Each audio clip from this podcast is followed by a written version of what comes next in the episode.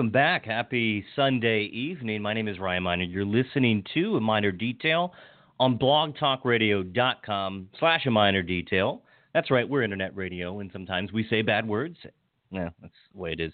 Um, so tonight, oh, I, I always have to mention this. Go sign up to my website. So I just reorganized my website. I updated it, and – it's a slow process. And before I had a pretty generic blog that was way outdated. the WordPress theme was just just way outdated. And so I finally updated it to a new theme. And then over the weekend, I spent half of yesterday reorganizing the website, building it better SEO, all that stuff. And I'm struggling, but now you can get a minor detail in your morning inbox every morning by 7 a.m. Go to my website, aminerdetail.com, and on the right hand side, you can subscribe. And we won't spam you, we'll just send you the latest news each morning. So I would be remiss if I failed to mention that. Tonight, I have a special guest. I've been trying to get her on for, for a long time, and she's very busy. Um, her name is Jolene Ivey, and you might remember her as a state delegate, but you might remember her even sooner because she was in 2014 um, the lieutenant governor candidate on the same ticket with former Attorney General Doug Gansler. And I asked Jolene to come on tonight to have a conversation. And we're going to talk about some tough issues tonight. But it's important to have these conversations, especially when we're so mixed up in really serious issues like race. We're going to talk about what's happening here in Maryland as it relates to some of these uh, outdated statues. We're going to talk about Chief Justice Roger Taney, who came down from Maryland State House grounds. And so Jolene is just one of those really fine people that I have followed her career for a long time. She's been a dynamic voice in the state of Maryland, and she is someone that who's always offered a reasonable position on on these issues. So I want to welcome former state delegate Jolene Ivey. Hey, Jolene. Hey, how you doing, Ryan? Thanks so much for having me on. I really appreciate it.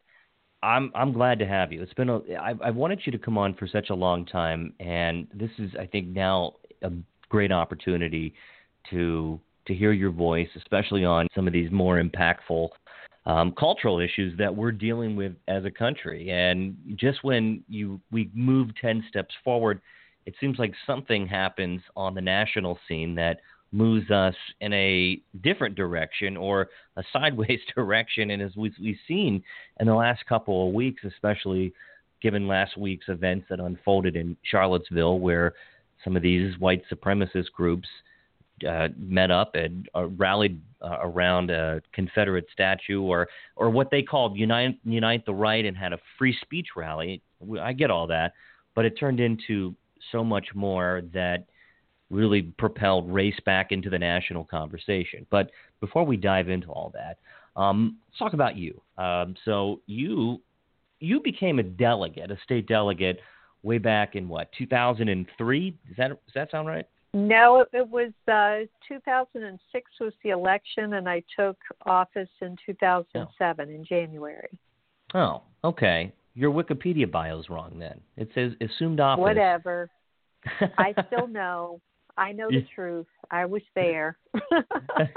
I wasn't so, even thinking about running for office in 2003, so I'll have to yeah. figure out how to fix my Wikipedia. It's not something I control. Yeah. Well, I think you can go in and edit. So I was just looking at this. I, I should have looked on the the Maryland the, the, the official Maryland website. So, um, nevertheless, uh, you were um, you were born and and raised um, in Washington D.C. Is that right? That is correct. In Northeast DC, sure okay. was. And then you went to High Point High School, and then you which is in to... Prince George's County. Yeah. We we and had moved went... to the county when I was 15. Oh, okay. So then you lived in D.C. all the way up to you were 15, and then you moved to PG mm-hmm. County. Okay. That's right. And then you went to Towson University. Um, mm-hmm. uh, I got a, a bachelor's Bachelor of Arts in Mass Communication, and then you became a, then you went to University of Maryland to get uh, a degree in journalism, um, and then you co-hosted a, a pretty popular show of, of Say Baltimore on WMAR TV in, in 1983. Um, I wasn't yes, alive then. I did. yeah. Oh God, I'm so scared. yeah, it was a lot of fun. Uh, did that show, and I also uh, later went to back to Channel Two as a producer, which was actually more my speed. I really enjoyed producer because you control a lot more when you're the producer than when you're the talent. Hmm. And I like okay. to be in control. Yeah. Well, so yeah, it was you... it was great. And and then I went to be uh, press secretary for then Congressman Ben Cardin. Uh, he was on the House side at that point, and uh, while I was his press secretary, I married my husband Glenn Ivey, and um, then I got pregnant. And then when our oldest son was born, our first child, um, I stopped working for money and started working for my children basically. And i was home with them for 16 years. Uh, we have five beautiful boys.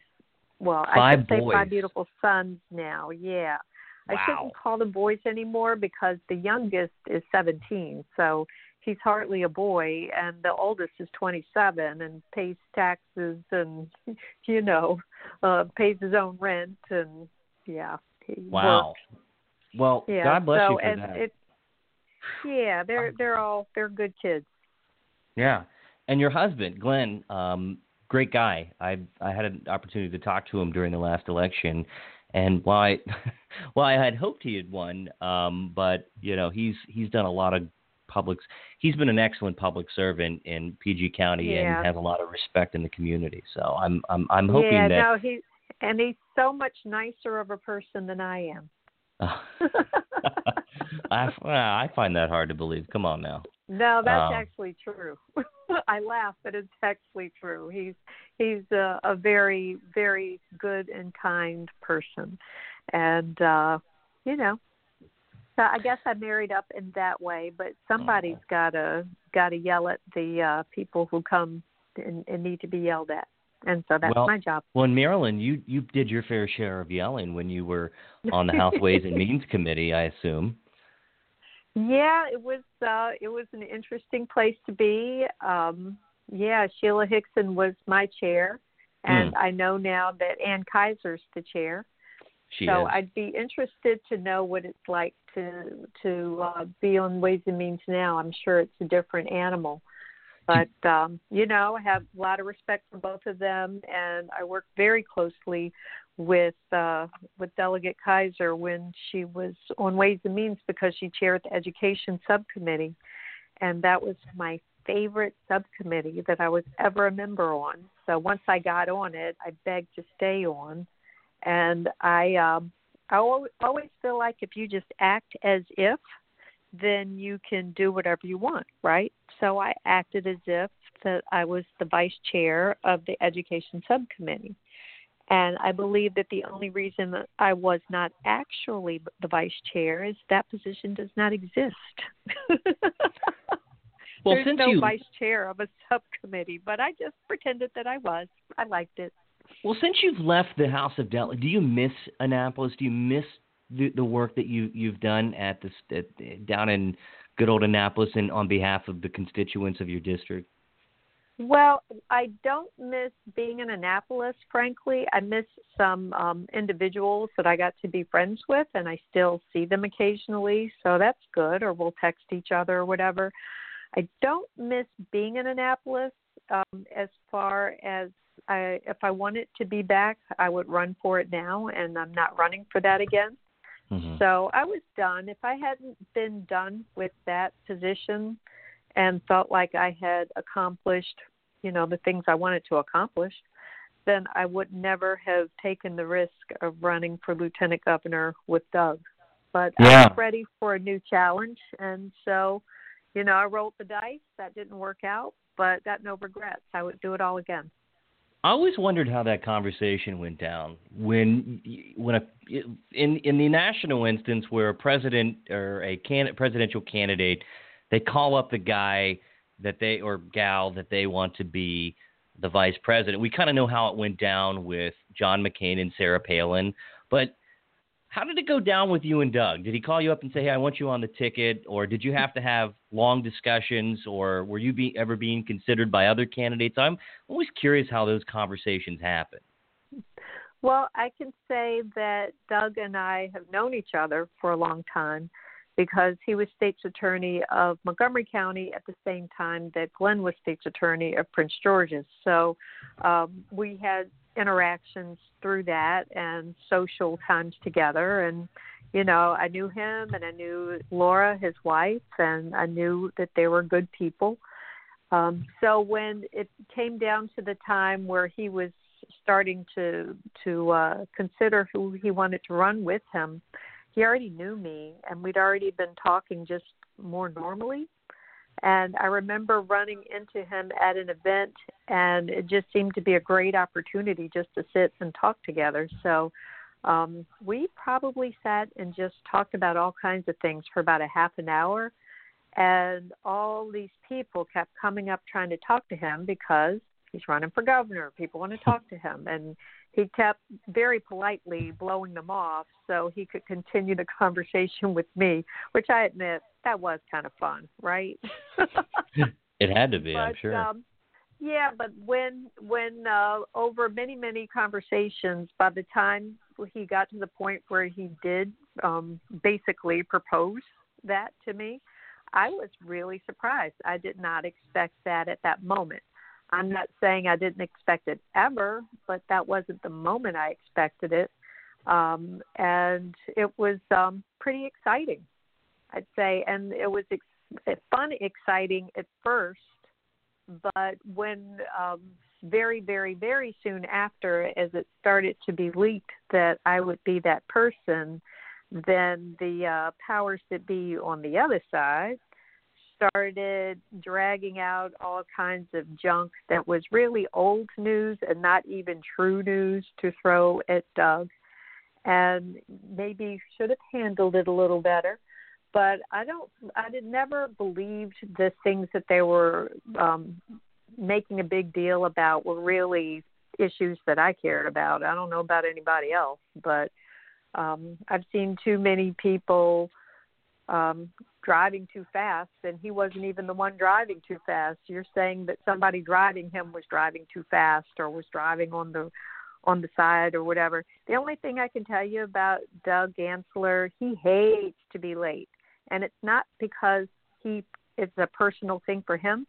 He hates to put the other person who's waiting for him in the position of waiting for him. He feels it's disrespectful so yeah. he just hates to be late, and he doesn't like it when other people are late. But he really hates to be that person who's held somebody else up. So I could see that he felt anxious, you know, anytime he felt that he was going to be late for a meeting because he values that other person's time. And I don't think that he conveyed that well, perhaps, but um, I don't think that that's the end of the world or the thing that should determine who is the next governor. So the things that they dragged out, I just didn't think were the end all. But um, you know, that's politics. Do you think he was unfairly attacked in, in the press by certain people or media outlets? What What's your thoughts there? Yeah, I mean the media and the uh, the media just adores a fight, right? It makes it much more exciting. It's more exciting to have people throwing things at each other and going at it. Uh, so you know, part of it's the media, and part of it is the the people who are doing the throwing. They're they're trying to drum up whatever interest candidate, and we all know how that worked out in the end. yeah, I, I, yeah, it did. And w- let me ask you this question. This might be a tough question, and I, I don't want to put you on the spot, but I'd be remiss if I didn't. Oh, sure so, you do. You love to. It's what you live for, Ryan. I, I, it's true. if had you and Doug won, would it would it have been Lieutenant Governor Jolene Ivey and Governor Gansler? Well, what do you mean?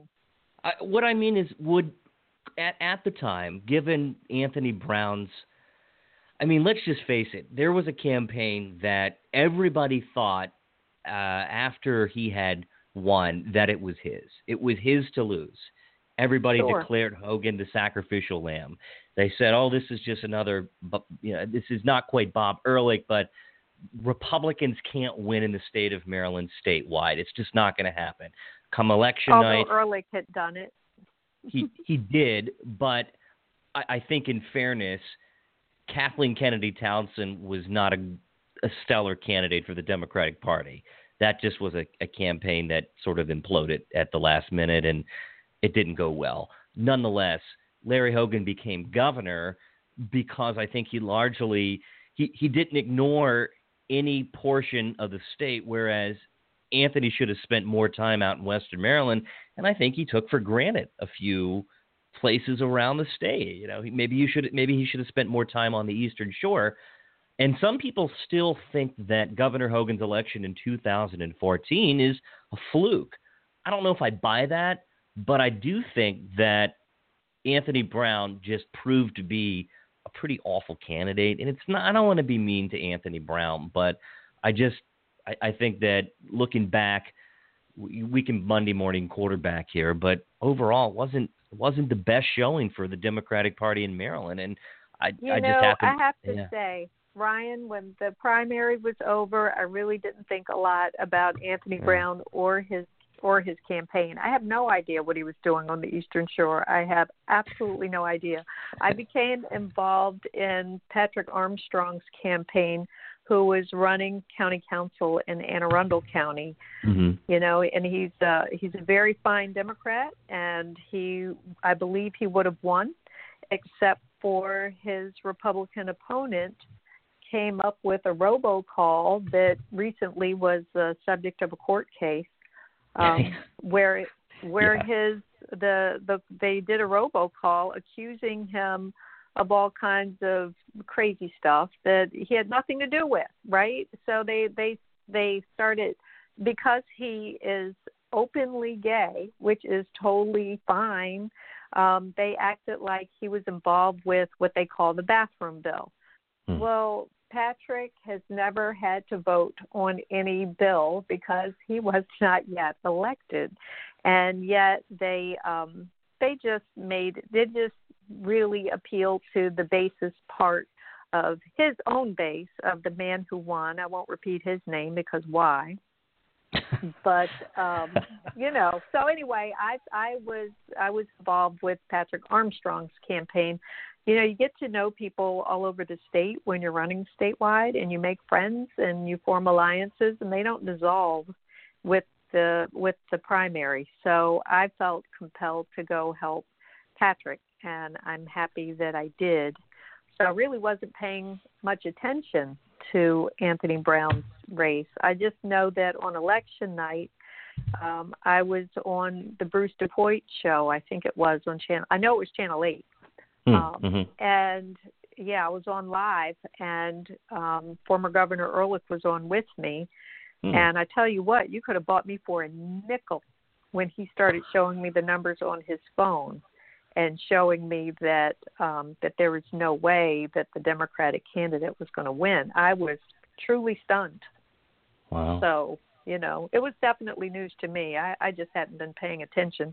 I assumed, like everybody else, that he was going to win, and no one had asked me to pitch in and campaign for him, so I figured he was fine. Usually, they drag everybody out who lost, which uh, you know you you would do it because you feel as a dem- good Democrat you have to. But who wants to go and help the person who just beat them? You know, that's a Glenn Ivey move. He would do that. Not a Jolene Ivey move, but I, he would have done something like that gladly, and I would have done Wow. it, but would have been annoyed. But um, it it never came to that. No one ever asked me to help. Well, before we move into the other topic that we're going to discuss tonight, any predictions on the upcoming gubernatorial race? I know you're not running because you're running you're running in PG County for Council yes, District I'm running Five. for county.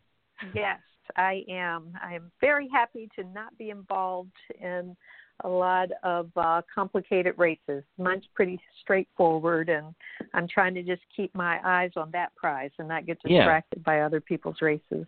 Lots of folks running for the Democratic nomination in Maryland. It's a big primary. Boy, I can't like. even I can't even keep up with everybody. What eight? I could not Maybe. name all of the Democratic. Well, um, I'm gonna try candidates because I don't know them all.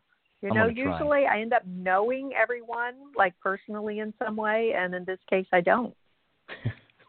I I think so. If if we go down the list, and this is who I have off the top of my head, you have a new tech guy named Alec Ross. He's from uh, Baltimore.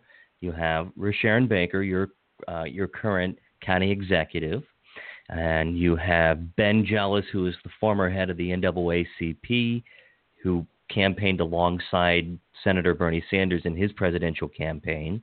Then you have Kevin Kamenetz, who is not officially announced yet, but we all know Kevin Kamenetz is going to run for governor, or at least that's what all indications point to. And then you have um, the the the uh, nice young lady that just announced um, Krishanti, who we're we're not entirely sure if she's a registered Maryland voter yet, but that will be to dis- to be decided. Um, and I, the, I the laugh. problem for her is for the last five years. That's her problem. You have to be a registered Maryland voter for the past five years, and she's got some splaining to do, shall we say?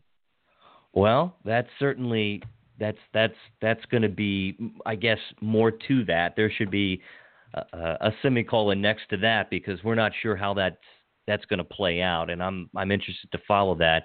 Um, and then you have, let's see, uh, Rich Madaleno from Montgomery County. There's no one really from Western Maryland who is decided to run. There could be Maya Rockeymoore, who is Elijah Cummings' wife. She is apparently considering it. Um, I think that's it so far. Um, you know, I, I, feel know. like there's still someone else. Isn't there yeah. one of oh, the Jim big Shea. attorneys? Jim there Shea. we go. Yeah. Um, and there's there's quite a few candidates out there. I don't know how any of this is going to turn out. It might the field may not even be settled. Who knows? It, Maryland politics is very transient. It's fluid. There's lots going on, but uh, maybe around Labor Day, some of the, you'll see a couple other candidates decide to throw their hat into the ring. Um, maybe from Montgomery County, I don't know. But do you have any predictions? No, I really don't. It's so interesting to watch, and I'm super happy I'm not in this one. so yeah, it's it's it'll be interesting. I think that it does make sense, although I know it's controversial. Uh, Delegate David Moon is asking uh, the leadership of the Democrats to not rally around a candidate yet, to wait until yeah. the campaign has had a chance to play out. And although they might not agree with him, I think that that's essentially what's happening right now just because nobody knows what's happening right now.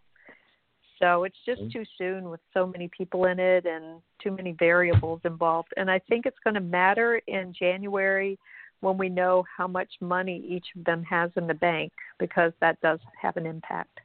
Of course it does, and anybody who says it doesn't it would is is a fool to believe that. So I want to ask you about something. Every when you were in Annapolis for the time that you spent there, what did you think every time you walked past that statue that you once described as a giant turd?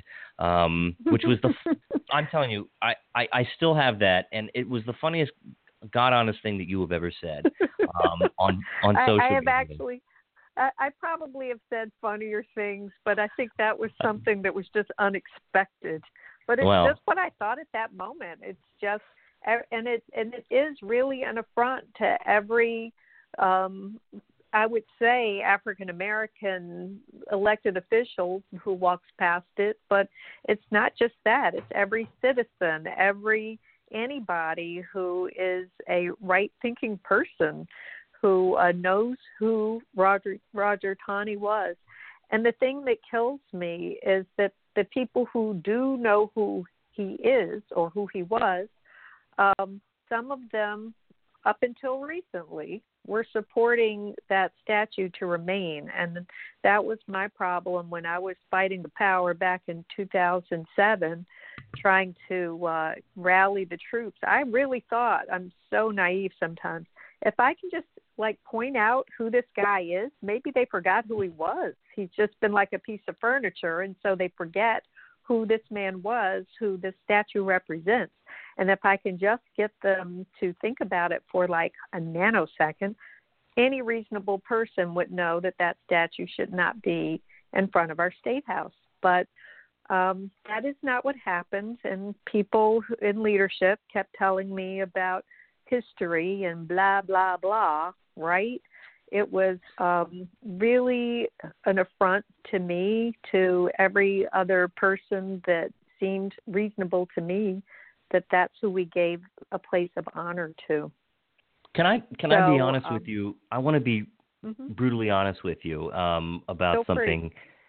Um, when I and and I, I didn't know this, um, and and I I I hope this doesn't sound ridiculous, but Did when I first saw not know that I was black or something? Is that when I first saw a picture me, of Ryan? you? I I did not know that you were an African American woman. I, I mean, of course, I knew you were a woman, but I didn't know that you were well, African American. That much, at least.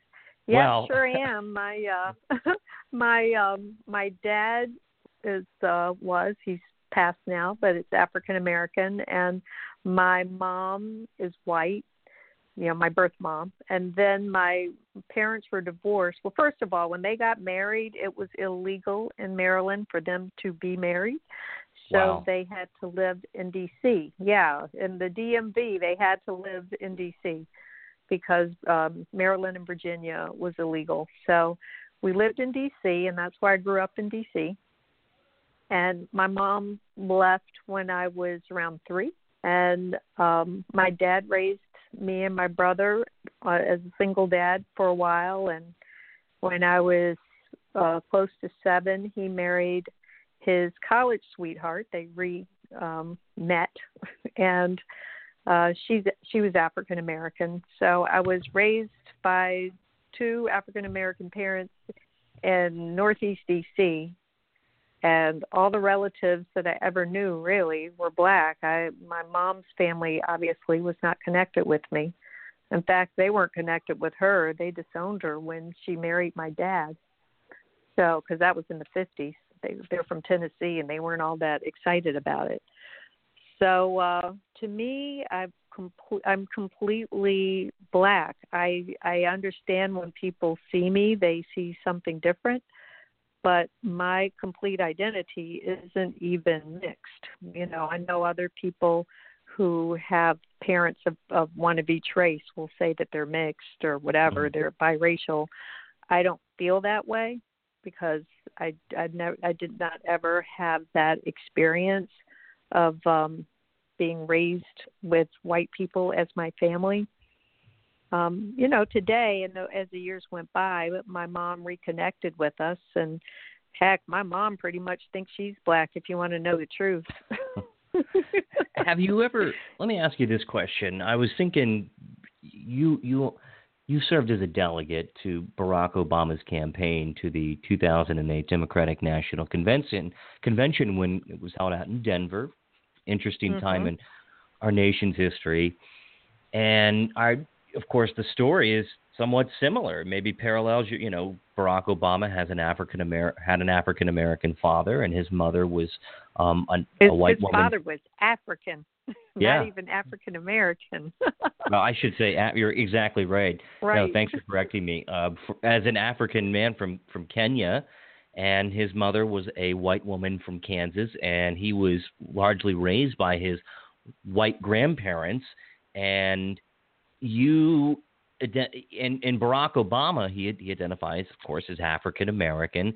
Have you ever been Have you ever been targeted by uh, in any form? where people say, "But Jolene, you're also half white. Why don't you ever identify as that?" Have you ever been targeted, maybe d- discriminatory, in a, in a way? Well, has that ever occurred? Certainly, I've, certainly I've been discriminated against for it, but you know that's that's a little bit different than someone asking me why I, don't identify as both. I mean, it was actually my mother, my birth mother, when I was around 13, who said to me, well, Jolene, you do know you're half white. And I looked at her and I thought, oh my God, she's right. I am half white. Yeah. biologically correct, but Mhm. culturally not correct. Um, I had, you know, I definitely feel it. I I feel it every day when I'm out in the world, and um, I, to me, I'm looking from inside my body out of my eyes. I'm not looking at myself. So when I see other black people and something happens and I don't know those people, but you know, things happen in the world and you exclaim, "Oh wow, look at that," or "Oh, I had that yesterday," or whatever it is. The way they react to me generally is, "Why is this white lady talking to us?" You know, and then I have to think, "Oh man, I forgot. I forgot they don't view me as part of the sisterhood, which can hurt. You know, that's that's the kind of that can sting, but um nonetheless, I am and when I've had it happen more in years past than currently, but I've had it happen um, where there are white people who are racist who say racist things to me about black people, and they expect me to kind of agree with them, and I don't. I mean, I learned long ago that the best thing to do is call them on it right then and there. So um, that's how I'm trained. When that happens, I tell them that they're wrong. I tell them that I'm black, and um, I let them be uncomfortable. So well, it works. That's that's sort of how I would address it. Um, so, and look, I grew up in Western Maryland. I grew up in Hagerstown, and God love it. I, I love my community, my hometown. They they have some growing to do. I when you travel the state, Jolie, you know we live in a place Montgomery County is very diverse. Our children go to school with several ethnicities, cultures, and it's great. I love that they are introduced to a, a variety of different individuals. When I went to high school, elementary school, middle school up in uh, Williamsport, Maryland, Jolene, um, I could tell you off the top of my off the top of my head that I had maybe 15 or 20 African American students in our high school. It was predominantly white and I wasn't mm-hmm. really introduced in, in into the real culture into when I until I left Hagerstown and went to college up in Pittsburgh, and I lived in downtown Pittsburgh, and I had an opportunity to to go out and and and, and see the world. And it, and there was a lot of people. It was it was a shell shock for you know this white kid from Western Maryland to go up into a city that has a, a lot of different people there. And so, you, you know, we all learn differently. We all learn how to embrace cultures and how to just love people for who they are, not the color of their skin. And you know, back in the time of the you know the Taney Court, and we you know we should talk about this. This is you know this is a guy who was born and raised in Calvert County. Um, he he was the fifth justice of the United States Supreme Court, and as we remember, he's going to, he is infamously remembered for penning and authoring the uh, the majority opinion in this Dred Scott decision. And right. the Dred Scott de- decision was one um, that um, he Dred Scott he was a slave who was sued for his freedom um, because he was a uh, I should say Dred Scott was a slave who had sued for his freedom because his former own, uh, uh, owner um, was an army doctor. He had once practiced medicine in Illinois, which at the time was a free state. So Dred Scott's lawyers they argued that because Dred Scott lived in a free state, that um, they did not recognize slavery, and Scott was legally a free man. And Roger Taney he vehemently rejected that that argument. And he said that the word citizen in the Constitution did not apply to blacks at the time, and therefore Dred Scott was not considered an American citizen and had no right whatsoever to sue in the federal courts. So they, you know, of course, the matter could have ended there, but Taney, he wanted to legalize slavery everywhere, even free states. So effectively, his ruling in Dred Scott that stated that since slaves were private property, private property, that the, the right to own them is protected by the Constitution, most specifically, which is amusing to me, the Fifth Amendment, which says no person can be deprived of property without the due process of law. So, under Taney's ruling, not only was slavery legal in free states, but also the, the Missouri Compromise of 1820, which was this compromise that uh, forbade slavery expansion into any of the new territories north of the Missouri southern border. So that was ruled then null and void. So Taney's deci- um, his decision was pretty much based on this lifelong view that slaves were property, that they weren't real true citizens of the United States, therefore they had no right to sue in federal court. And it's arguably that the Dred Scott decision was one of the precursors to the Civil War, which nearly divided our country. And here we are, all these years later in 2017, and we're still talking about race issues in America. What the hell has happened to this country? Shouldn't these issues be solved, Jolene? Shouldn't some of this? I mean, shouldn't we have a, a, a general foundation that race issues in this country, while still still we should discuss like we are tonight, but is it, shouldn't this stuff be resolved by now? I mean, how do we reconcile well, ourselves would, with that? You would think so, but then you've got somebody like Donald Trump in the White House who got into office by making all kinds of inflammatory pronouncements about all kinds of minorities. So um, he said terrible, hateful, awful things, and people voted for him. In fact, 53% of white women voted for him, and that is just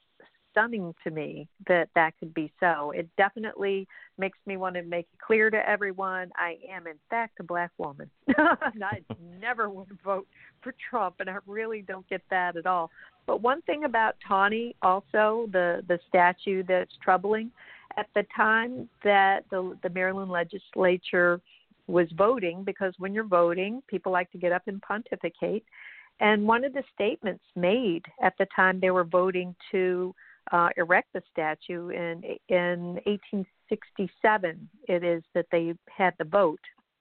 Took another five years to have the statue made and put up, but um, it said that one of one of the legislators said that it was uh, the statue was seen as a physical indication that the Dred Scott decision had been quote just, righteous, and right. So this wasn't put up just because Taney was this man who'd had all these wonderful positions in the government. No, that is not why he was why he was being honored. He was being honored because of the Dred Scott decision. And that is so horrifying to me that knowing that that we could still have until just a few nights ago before it was dragged out of the uh, state house lawn. That makes no sense. Well, yeah, and this it was lifted away by a crane at about 2 a.m. Um, was it on Friday morning? I believe. I think that was when it was, and it was yes, lowered. very very early. Yeah. So you were there, right? You watched this happen. I was. I. Did. How did you find was... out that it was going down at that time? I don't know if I can disclose the name of the person who sent me the text to tell me. Governor um, Hogan. I will it, no, it was not. I do not have his cell, and as far as I know, he does not have mine. But it was someone else in his administration who I actually liked. So you know, you like everybody somewhere, right? Okay. But um yeah, he sent me a text. I had been bugging him actually for some time uh trying to get the governor to take down the statue because that's part of what I've been doing for the last 10 years trying to get somebody to listen to reason and uh so when I found out that the governor made the statement that he thought it was time to take it down, I got in touch with my source and I said, please let the governor know. I appreciate his decision, and if you all could just let me know when it's going to happen because I want to be there. And the response was like, well, I don't know if I'm going to know. I don't know if I can tell you. And I just said, look, just tell me. You're going to know. Just tell me. I'm not going to spread the word and make it a big crazy thing. I just want to know. I think I have a right to be there after all this time. And so, you know, I got the word a few hours in advance and uh, went on out there, and it was a very calm, reasonable group of people who some seemed to be there just because it was historic and some were there because it was historic and they 100% agreed with what was going on. But so there were no people scene. there who were protesting. Describe there were the maybe scene. when I first got there, there were maybe a dozen people, and everybody seemed a little unsure as to what was going on because there were there was no evidence that anything was going to happen. But on State Circle, uh, there were signs up or all around the circle saying that there was no parking. And that was the thing that it started to clue people in that this might be the night. Hmm. So, um, you know, over, I got there at midnight, and over the next probably half hour or so, more people started to arrive and big trucks started to arrive. And I was really curious how in the world are they going to accomplish this because it's way up um, up on the hill, and it's right by the state house. And these great big trucks, I didn't know. Are they going to try to go up the stairs? Are they going to put down something so they can roll up there? But they had a truck with a really long telescoping arm that uh you know they wrapped some straps around the statue and the arm came over and picked it up right around that time the uh the sprinkler system went off apparently the sprinklers go off every night, maybe around one thirty in the morning. and so that was a surprise. We all got pretty wet, but yeah. um that was kind of fun though. But you know, it was a very calm group of people when it finally was lifted up. It's kind of spontaneously people started singing that song na na na na Oh, na na na na yeah. hey hey hey goodbye so that Hmm. was kind of a light moment. But beyond that i mean there was a small burst of applause when it was about done and um people just lined up to see it off. So there were probably more reporters or maybe an equal number of reporters and average citizens. And uh, it was probably I believe it was 100% the right decision to do it in the middle of the night. Um, there were some who criticized the governor for making that decision, but even if it had not been a controversial act to take it down, it was going to be a logistical nightmare if it had been packed with people, and traffic would have been horrific. So, you know, they had to close off streets to do it. It, it just didn't make any sense to do it in the middle of the day. Yeah. The worst it, of it for me is that I, I'm not a night owl. I really just am not. And for me to be up past like ten, eleven o'clock is noteworthy. So for me to be leaving the house to go somewhere at 11:30, it's like I was a kid again. But um, I didn't feel like a kid again the next day with hardly any sleep, and I still had to go to work. So it's kind of a killer. When you were But there and worth watching, every moment. well, when you were there, and as it was reported that it was driven away around 2:20 a.m., was Jolene? Was that an emotional moment for you? No, I can't say it was emotional at that point. I think that uh, the more emotional moment for me is when um, the speaker, Mike Busch, first, he's the first one who said, It's time. It's time to take it down. So when he said that, it really made me feel like good and surprised because he's one of those people who'd been speaking on behalf of history a decade ago. So um, I was glad that he had said that. And then I remember, and please correct me if I'm wrong, but uh, President of the Senate then said, "I'll do what the governor wants." Yeah, who and, and But he when the governor- actually didn't do Yeah. that. right, but that's what he said. And so then when the governor said it's time, I said, "Well, it's done.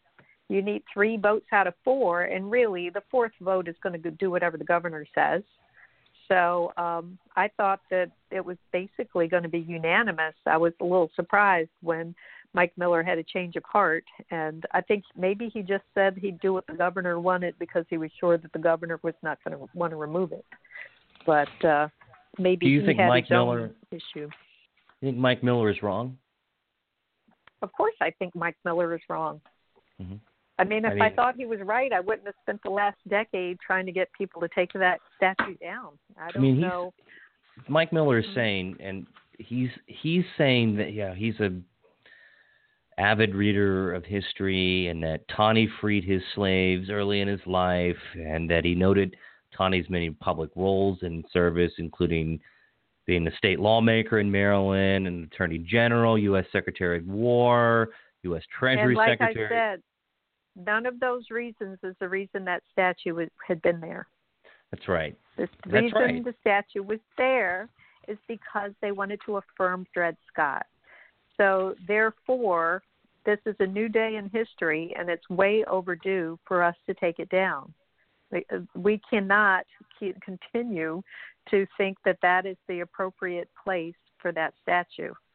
And um, I'm very glad. I, I'm I'm sorry to have to disagree with him in that um, I think Mike Miller has good things he's done for the state for sure, but you never agree with anyone every single time, and this is one of those times that he knows I've disagreed with him. This isn't any surprise to him, but um, you know the time has come, and for whatever reason, he did not read the tea leaves right.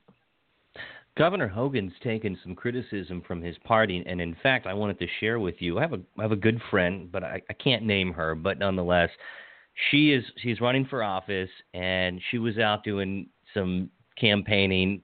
She talked to several Republican households who told her that they are pissed at her because of her because of or not her, I should say, are pissed at Governor Hogan because he took this position that now Republicans are saying they're not going to vote for him, that he's betrayed some sort of uh, history and that he's a terrible governor and and, and I just I want to understand that. Why why do you think these Republicans are coming out and saying that? What's that justification? They're they're hitting Governor Hogan on a decision that um, I'm sure it wasn't an easy one. It was the right one, I believe. And well, they what, probably what voted for Trump. So what do you expect? I mean, these are the same people who voted for Trump.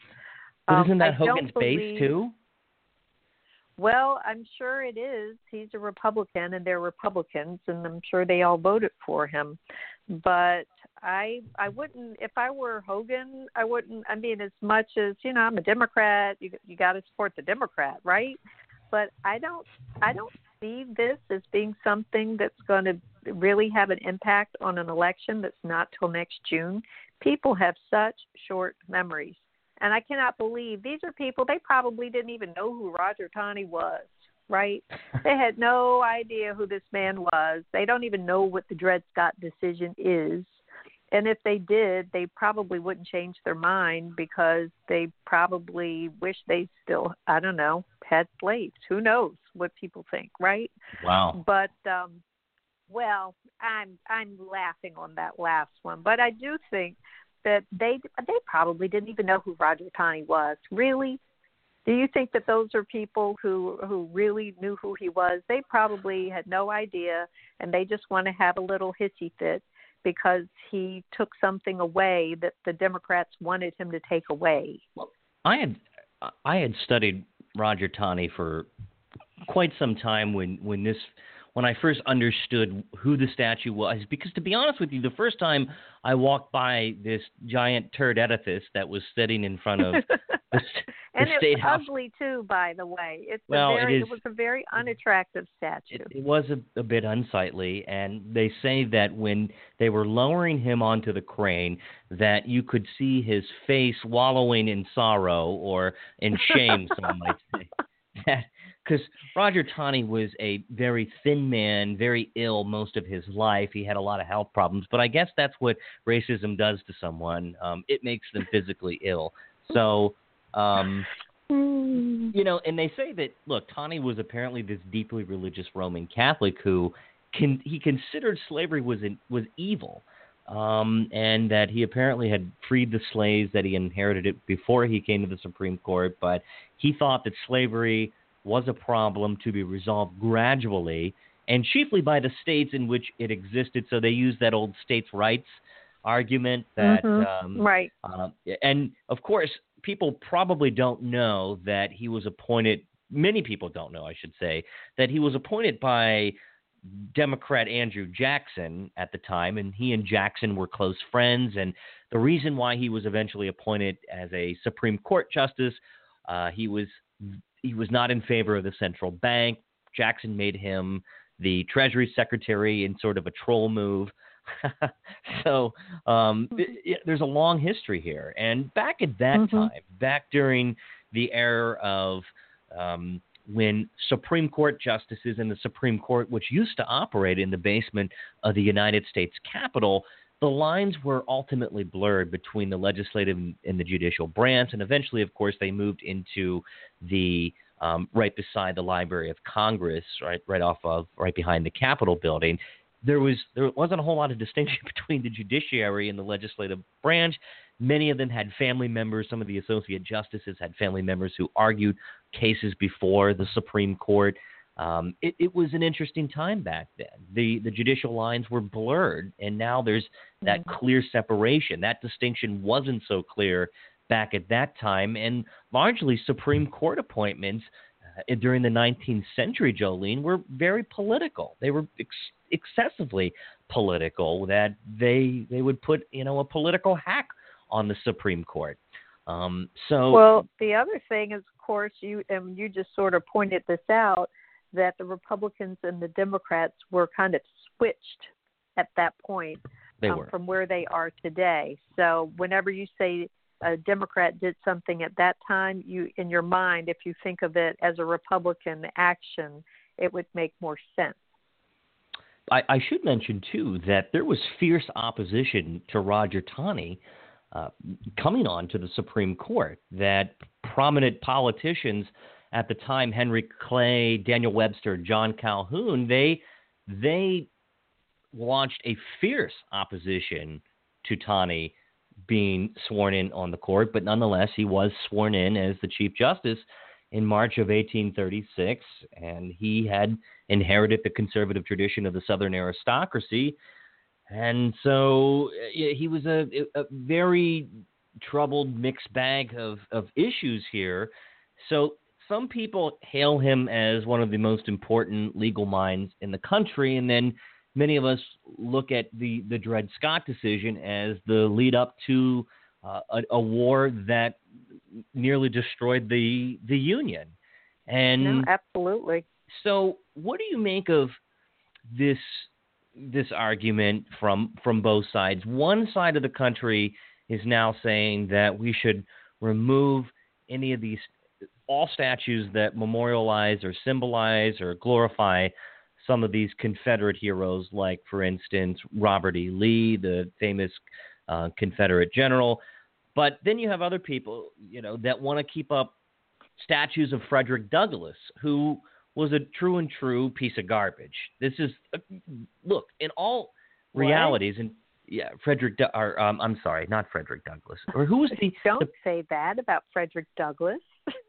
I, I am I am so misspoken right now because well, it is. Well, that's it is, okay, but but but here's the thing. I've been thinking so much about Germany and Yeah. how they dealt w- with the time after the Holocaust and how they brought their country back together and healed and got uh, a new and improved um, view of themselves in the world. Mhm. Their reputation is much better, obviously, than it was during World War II. And what one of the things they did is make it illegal to do anything that Mhm. glorifies uh, the Nazis. And I don't understand why we have such a hard time taking down these statues that are a real affront to um, to any person of color and to anyone who who has a heart in the United States. So I don't know why we have such a hard time with that. It's so obvious, and if this would not be happening in Germany, because in Germany they say we want to move past that. We don't want we. You can never forget. I don't think anyone's forgotten the Holocaust. No one has forgotten Adolf Hitler, but we don't have to have. Um, you know, we don't have to have monuments to him and to Jolene, that era. I meant to say, and I I am so sorry. Let me correct myself. Not Frederick Douglass. No, Frederick. Douglass was a hero. Jefferson Davis, who was the oh, president Okay. Yes. of the Confederate States. and this still is we have like Jeff Davis Highway in Virginia, right? we we do, and I I, I apologize to listeners. I misspoke there. Um, That's so okay. It happens to all of us.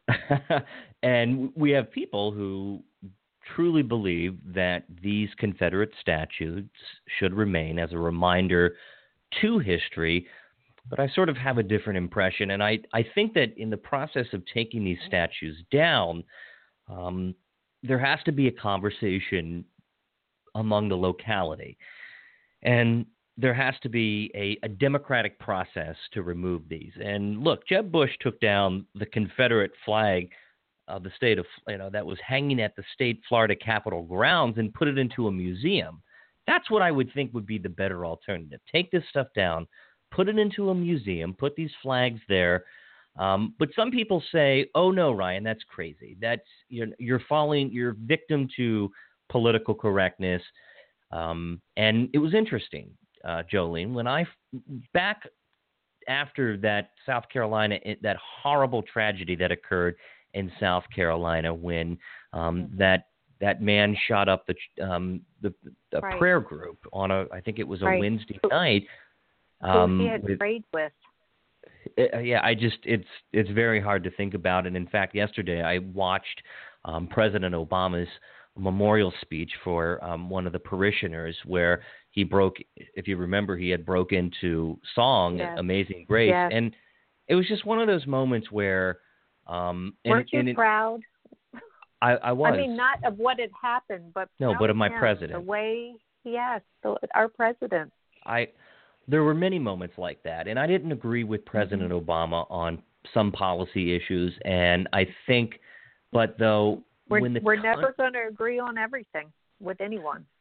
But I ha- I can say at that time that President Obama, who who who had this just unique ability to heal at the time that our country needs that person that is leading you know he was the the, healer in chief at sometimes and a lot of my republican friends would say i'm nuts for saying that but every time something truly awful would happen, his words were very inspirational. And when he went down and broke into song, he's just somebody that made me proud.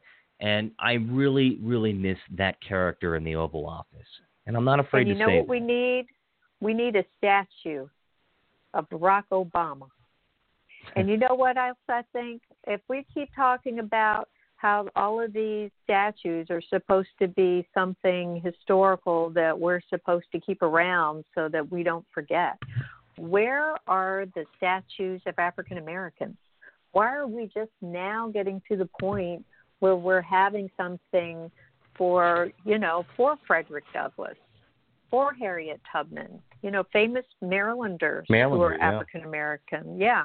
And, you know, it's it, to me it's insane that we have all of these um, negative, to me, people who are glorified with statues, and we want to keep them. Yet we still don't have statues of prominent African Americans in history. You know, Benjamin Banneker. You know, um, Sojourner Truth, Nat Turner. I'm sure that there are those in Virginia who would love to have a Nat Turner statue so that they can remember his part in history in Virginia. I went um, to oh, I visited the African American back in April. I went to visit the African American Museum down in D.C. Mm, and yeah. I don't know if you've had the opportunity to visit, but oh, yeah. we spent about four hours, and it was just truly, truly emotional. It was very intense, and mm-hmm. there were mm-hmm. times where. Um, and look, I'm not afraid to admit it. I'm a 31 year old male who happens to to take American history um, and tr- try to place myself in that era. And I oftentimes get emotional when I read or when I go to museums like that. And it was at times for me, it was a little much. It was hard to watch to oh, think yeah. that no as a country that we've we've come a long ways, Jolene. We have come a long ways, but what I see happening Not now, far enough. It, you're right. And look, when you have a president who says that there are fine people on both sides, we have to step back and say it's it's yes, everyone's one group job bearing to say, torches and running over a poor girl who's only trying to to have her First Amendment rights on the correct side of the issue, if I don't mind saying so. I I don't get that man. I I don't either. I don't. I can't. I can't.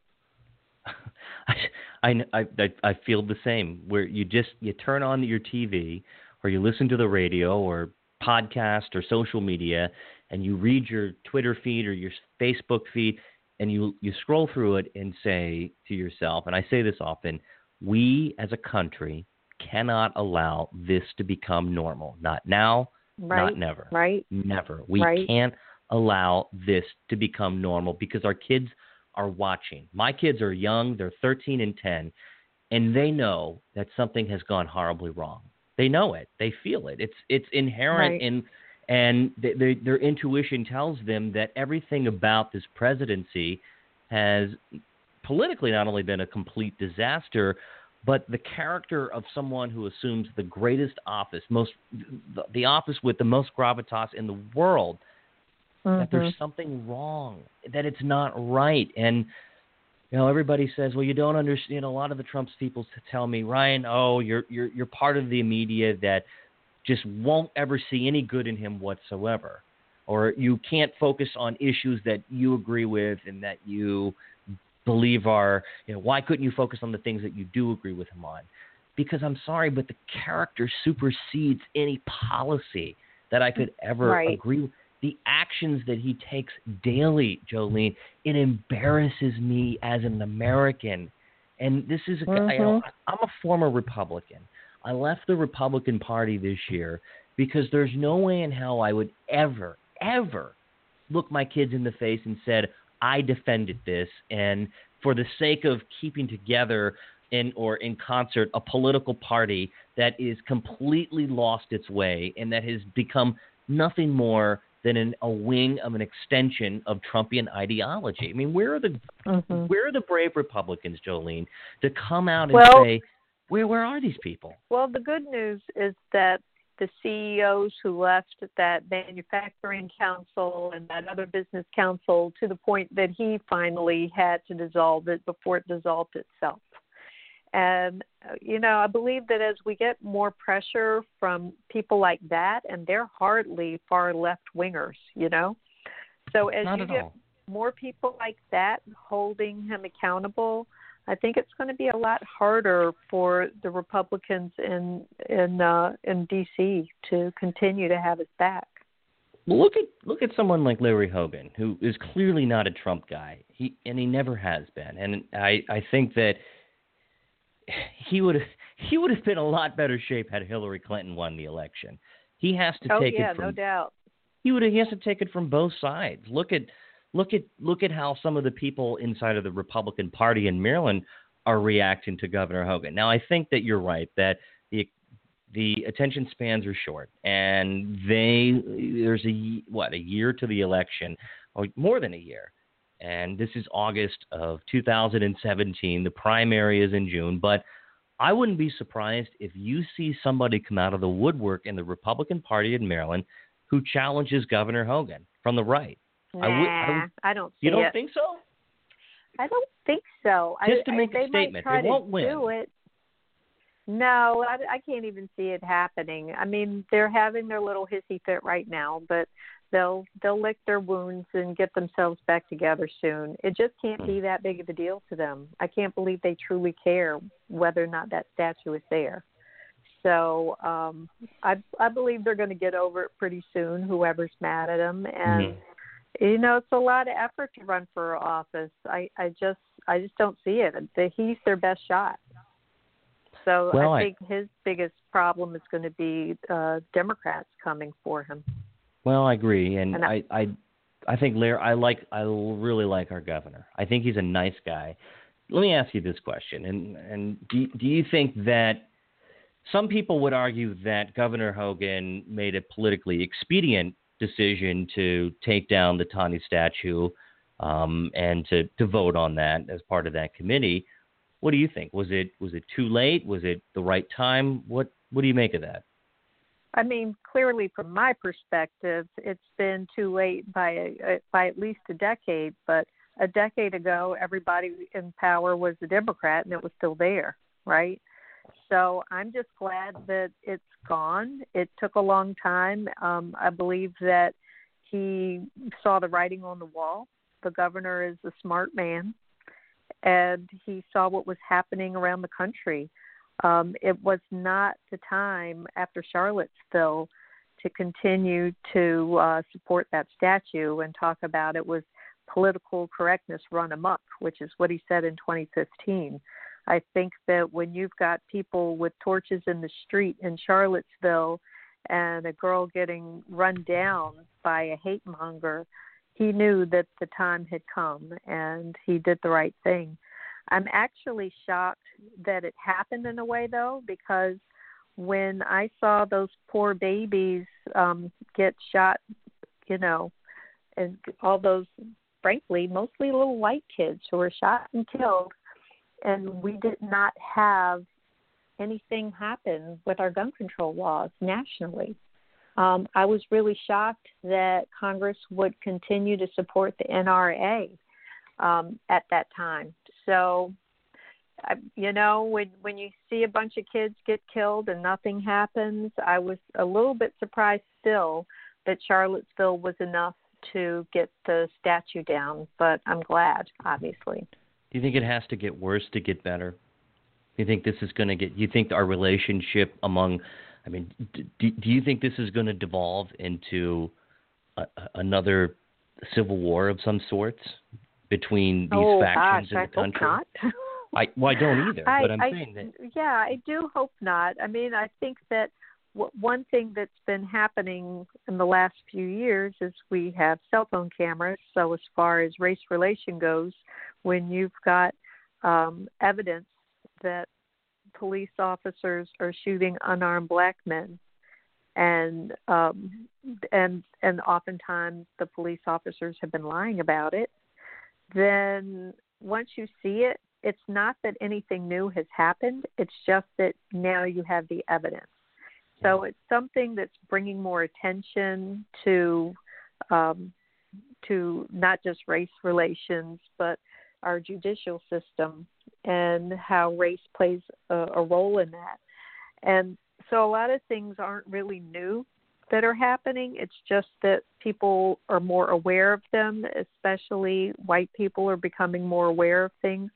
I know I had a conversation with a white woman today, uh, and she's very open, honest, and you know, very liberal white woman.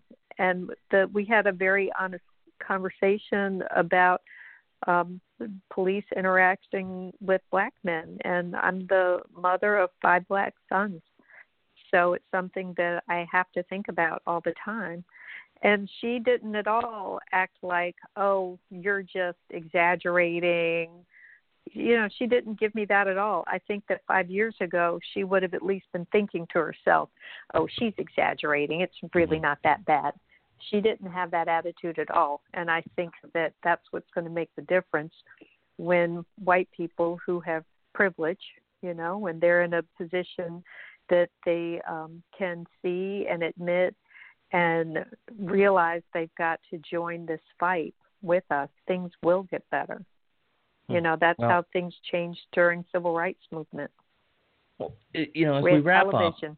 up i wanted to bring to your attention that on the Eastern Shore, Congressman Andy Harris, much like the president, took two days, two days past the incident in Charlottesville to put out a tweet, a tweet nonetheless, condemning the violence.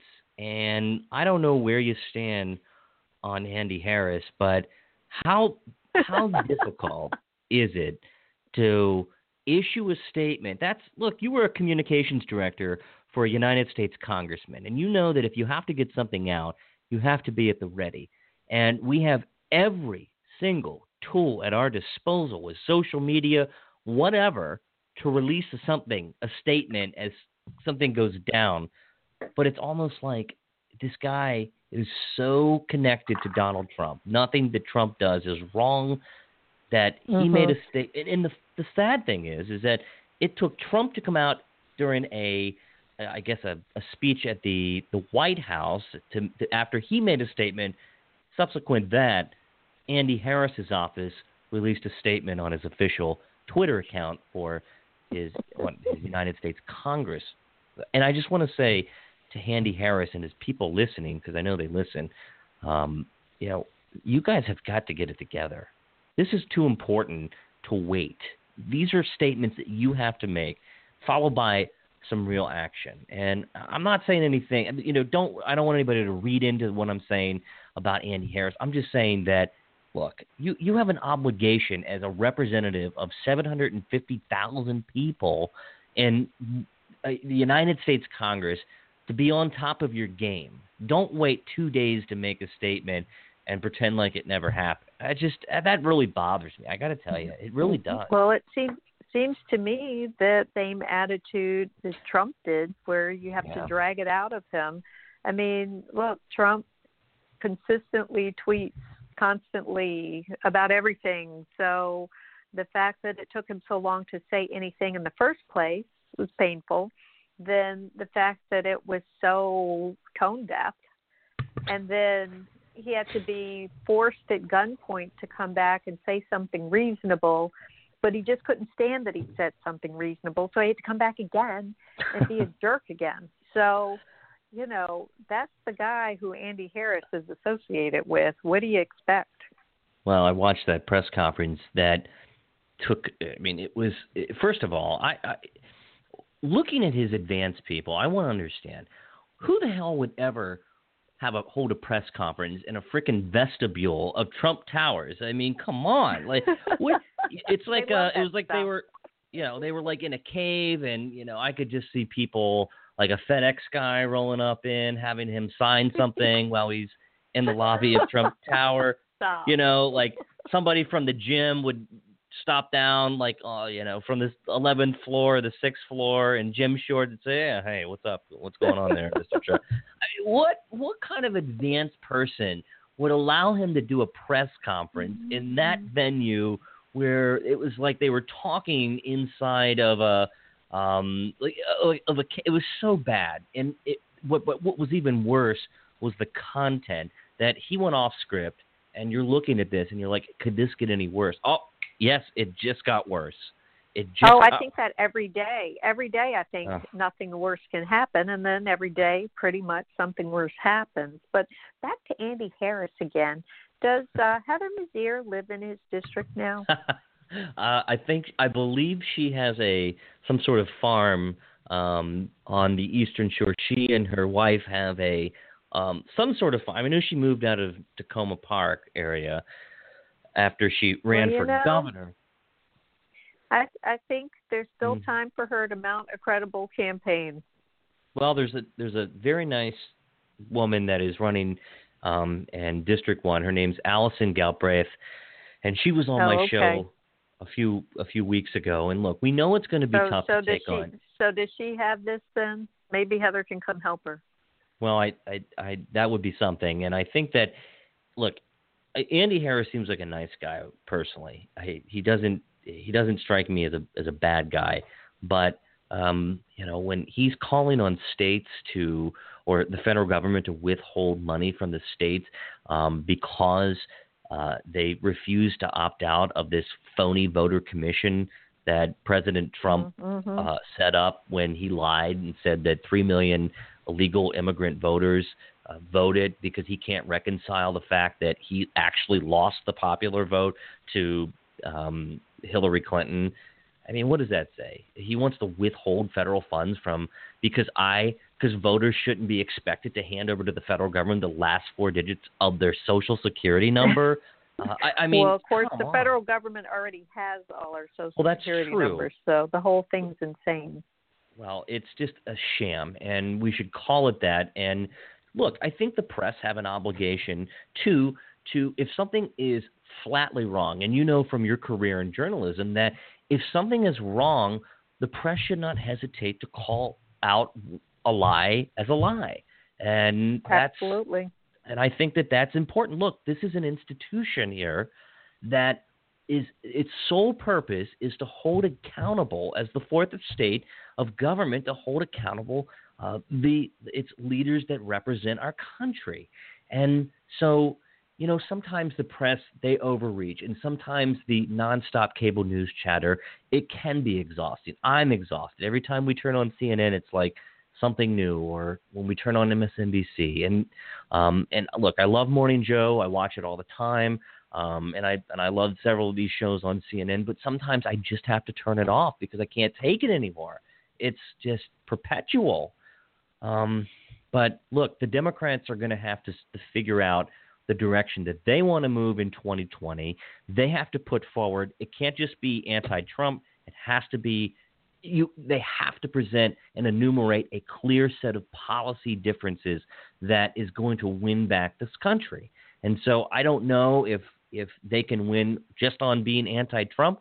I hope not, because we need to really have a conversation about the issues that will drive the conversation. Because look, you go up to Western Maryland, where I grew up, people are not necessarily tuning into all this cable news chatter, but they're concerned about how they're going to pay for their kids' college. They're concerned about how a veteran's going to be taken care of by the VA, and they're concerned about how they're going to pay their mortgage, these kitchen table issues. And that's what I hope that both of these parties can get back to doing, Jolene. I mean, that's important. Right. That's, this is and we've lost that so far in this presidency because every day it's a shit show. It is. It's just is. It's just it's non-stop. It it is a complete show. I mean, this is what he promised. He said, "I'm going to give you people a show." And boy, did he deliver on that promise. The one thing that he did not renege on was his promise to give us a never-ending show. It's like what's going to happen in, in in season 2 um, so, so, some people, yeah, some I people, just hope it doesn't end with the with the nuclear war. That's all oh, I want. Uh, if well, I could just get through the next several years with no war and um, be able to breathe the air and drink the water, mm-hmm. that bad things don't continue to happen. Just generally, if he can just just just hang on and not completely trash our country, I would appreciate it. Well, um, who was it? Jimmy Kimmel the other night said that why can't we just make him king, where we he goes and stays locked in a room in a tower that's above everybody else, and then you know you kind of roll him out to, um, and then you know every so often, and then we have somebody else that res- presides over our our Who Democrat, actually runs the country? Yeah. Yes. So all right, so wrapping up here, tell us real quickly. You're running in Council District Five, and so where can we find your web? I assume you have a website. Of course, I have a website. It's JoleneIvey.com. J O L E N E I V E Y. Mhm. Don't forget the E in Ivey. So that's my website. There's even a, a place you can click to contribute. So thank you very much. I'm very happy to take contributions. Mhm. And um, yeah, it's it's exciting. I'm really looking forward to it. I wish the election were sooner, um, but you know that's the way it You- goes. Well, you're you're busy. You're a busy person. Very busy. Yeah, I well, that's why I have, have five kids. You know, if I only had one or two, what would I do with my life? But I've got five, so I'm Yeah. they've kept me busy all these years and now that they're kind of getting out from under me it, it frees up my hands for even more so it, Wow. it's a it's a good time for me Yeah, I'm looking at your website now, and I see this pretty cool picture of you standing next to Barack Obama. And uh, is this your dad in the picture? Front and yes it was so cool i remember Wow. that that was out at bowie state and it was senator obama at that time and he was he just spoken at a big democratic rally and um Glenn had run to get the car because you know my dad had a cane and wasn't Mhm. really able to walk very far, so we were walking along with my dad, and who came flying past us with those long legs but Barack Obama. And Yeah. I looked at one of my sons and I uh, two of them were home from school that day and had come with us. So I said David go run him down and tell him that your granddad wants a picture with him and so you could see him stop. He could he listened to david and he had this look about him like oh man i don't have time for this say no to this old black guy on a cane right so he turned around and he came back and he said can we just do it real quick And I said, Yes. And there was someone there with a camera, and he took one picture and he was gone. And then Glenn shows up with a car and and he missed the whole thing. So that was Oh. that was too bad for Glenn because he just missed being in the picture. But Well- I showed that picture to my dad many times because he lived with us for the last five and a half years of his Mm. life, and I had many opportunities to show him the picture and say, "Look, Dad, you're shaking the hand of the President of the United States." So it was it And- was such a wonderful thing to have. And how old was your dad when he passed? He was 93, and that was five years ago now. Yeah, Wow. gosh, five and a half years ago. He's gone as long as he'd lived with us at this point. Well, you know, I my granddad just turned 92 um in in July and he's yeah, he's a World War II veteran. Um yes, that was and- mine.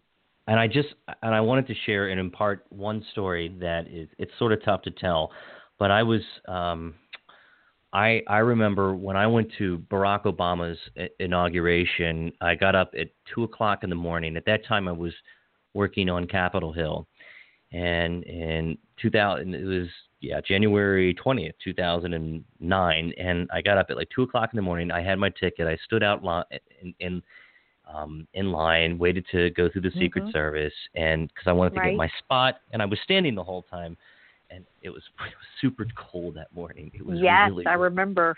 I was out there too, man. It was Yeah. really cold. it was it was really really cold and so we finally got through security probably around 7:30 and it was three layers and um and then I I walked up and and found my spot um it was on the um the if I was I was looking at him I was on the left side and so right next to me um was the Tuskegee Airmen Oh, and oh, nice. and it and they were sitting and they had rolled in one at a time. And I was sitting next to some of these guys that I, I of course studied in history class and knew exactly who they were. And I I was literally literally standing right next to the Tuskegee Airmen. Mm-hmm. And I remember leaning over to one of them and it was right before the service had started. They you know they do all the pomp and circumstance and I was let's see 8 years I was you know 22 23 at the time and I just remember looking down at this this elderly gentleman. He probably had to be in his late 80s, maybe even early 90s. And I looked at him and I said, "What do you?" I said, "What do you? What do you think about all of this?" And so I'm standing there. He reaches up and he grabs my hand, and he didn't know my name. And he said, "Young man, only in America could this have happened." Hmm. and it was just one of those Right. things and it's even hard for me to tell this story because i'm i'm thinking you know this is this is america this is the beauty Right. and essence of our country that my grandfather fought for that your dad Right. um, was part of i mean this greatest Mhm. generation where they're seeing for the first time in history an african american male who won the presidency didn't just win but won by you know a lot and uh yeah, right. And went on to um you know and won a second term and and it's true and forget all the politics the outside noise but you know even as barack obama had once said that only in america is this story even possible and that's Right. where where we have to readjust this conversation instead of talking about what divides us that for everybody in this country for immigrants for you know for the kid you know up in Hagerstown Maryland like me that grew up in a middle class family that was blessed to go that was lucky enough to be able to go to college and go on to um to move to Montgomery County and you know and live a a, a middle class life that this all of this is possible because of where we are and the country that we live in. And that's we just have to remember that we're all trying to make this this country a more perfect union. And so, Indeed. uh, Well, I, I will just throw in one thing before you sign off, which is Yeah. that my dad was a Buffalo soldier in Mm. World War II. So that was uh, also very cool. And yeah, when when Obama was elected, I was with him, of course, election Wow. night. Wow. And it, I'm telling you, everybody, my kids, everybody's running around screaming and laughing and crying. It was like best night ever. I was supposed to be out at parties that night with Glenn, but Yeah. I was too bedraggled to drag myself out to a party. It would have been too much work to look human after campaigning, you know. So I stayed home with the with the boys and my dad, and I'm just so glad I did. It Wow. was so much more fun with them. It really was. Well, it's you know. Well, it, it, thank it's you for having me, Ryan. I really appreciate it. Well, I and hope that um, I hope you enjoyed this conversation. I know I did, and I, I wanted to get you. I wanted to get you on for a long time, and finally, this was the the opportunity presented itself at the the right time. And so, um, you know, you're see you're Roger one of my. Taney, he brought us together. he brought Roger Taney has finally done something to unite two people um, in this country. right. Um, and and look, I um, these are not easy conversations, and they're not, and and we have to we have to to be delicate at times, but we also sometimes have to get rip off the band-aid and just have these tough conversations about where our country is at this time, who's leading it, and hold these people accountable because we can never go back to we can never go backwards. We can't. We just we can't let that happen for for our generation Right. for our kids and for their kids. And so we have to be the leaders. We have to be the the reasonable voice in this sea of madness that's happening and just do the right thing. And so i'm really happy that you came on and talked to me tonight. This was honestly this was I, i've done this show since 2015 um, and i began it in january and i just wanted to just to have a dialogue with people and have a conversation. Right. It didn't have to be anything Right. more than that. And so honestly, and I'm and this is no BS. This was really truly one of my most favorite opportunities to have that conversation because I feel like you're you're you're just brutally honest with people and you don't shy away from offering um, you know the full unadulterated opinion and that's that's what we need that's what we really just need not politicians, but just average citizens who want to make a difference, who aren't afraid to tell you the truth. And I really appreciate that. I really do. Thank Uh, you, Ryan. No, I Yeah. do, and I appreciate your show. Thank you so Yeah. much for doing it. Well, good luck in your council district, and um, I encourage Thanks. people to sign on to your website, joleneivey.com, Yes. make a donation, and support you in your race. You're and the then, best. I love you, well, Ryan. Yeah, go on and do some great things. And I'm sure that we will run into one another. And one of these days, if you have me, I'll come out and knock doors for you. There you go. Anybody So- I've ever known has knocked doors for me. Trust me. If you say that, work. I'm signing you up. well, you should. Thanks, sweetie. All right. You have well, you a have a good evening. night. Okay. Bye bye. You too. Bye bye. So, Jolene Ivey joined the show. Fantastic guest. Um, excellent conversation. Was glad to have her. Um, she's running for Council District um, 5 in Prince George's County. There is an election next year, as we all know. So, with that, I uh, wish everybody a great week. Thanks for listening. Uh, you can find us again on the web at a minerdetail.com. Please sign up, subscribe to our website, and we'll send you a daily email of all that's happening in A Miner Detail world. You can listen to this show every Monday night on or every Sunday night. I'm sorry, I've I've misspoke a few times tonight. It's late. I've had a long day. A lot of I got too much sun. I feel like that from Billy Madison where he's just laying out in the sun all day. Um, so blogtalkradio.com slash A Miner Detail. Thank you all for listening and uh, stay tuned. We have um, next week, I believe, we have gubernatorial candidate Alec Ross who's going to join the show, and we're looking forward to that. Y'all have a great week.